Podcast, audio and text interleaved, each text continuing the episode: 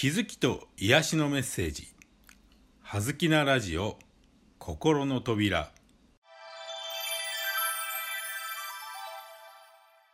皆さんこんにちは。葉月光栄です。今日のテーマは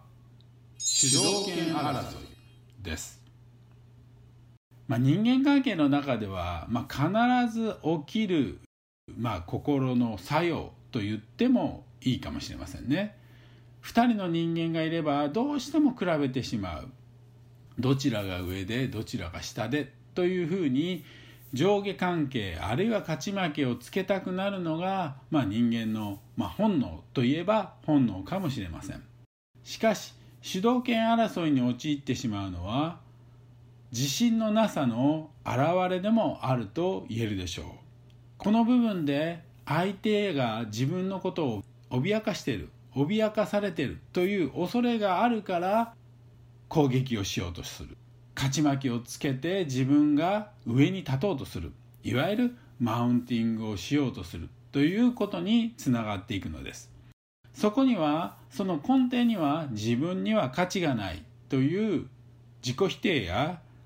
卑下の心が隠されていると言えるでしょう。自分が禁止していることを目の前でされる時人は一番反応する腹が立つというふうに言われています。つまり相手を自分より下に置きたい自分の方が上に立ちたいと思う時その分野で自分はやはり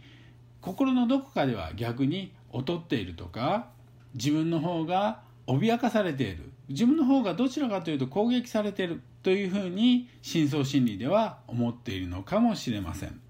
もう一つ主導権争いに陥る一つの原因はやはり人間関係の中でバランスを取ろうとする心の作用でもあると思います。相手が強く出ると自分はやはり引くしかない。自分は受け入れる側になるというふうなまあ心のバランスの取り方ですがそれをして心のバランスを要はネガティブな方にねえー、敗者の方に立っているとどうしても別の部分で勝ちたくなるというのが人間の心理です。そうやってまた自分の心の中でプラスとマイナス勝者と敗者を演じ分けるというのが人間の心理と言えるでしょう。ですから人間関係の中であの人はもう絶対的に強い人という人ほど人間関係の主導権争いで勝ち続けることはできませんのでどこかで必ず負けを取ろうとする。これが人間の心理です。それは誰かに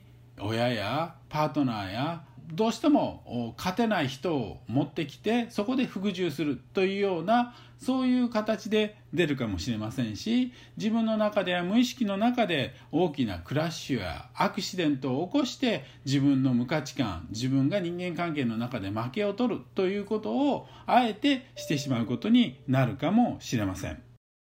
これを解消するためには意識的に小さく負けること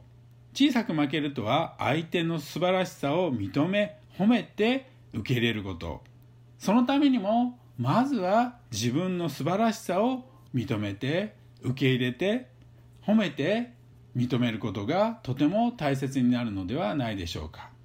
あなたもどこかで誰かと人間関係の主導権争いに陥ってはいないでしょうか。是非自らを見直してみてはいかがでしょうか。今日の話はこれで終わりです。どうもご清聴ありがとうございました。葉月光栄でした。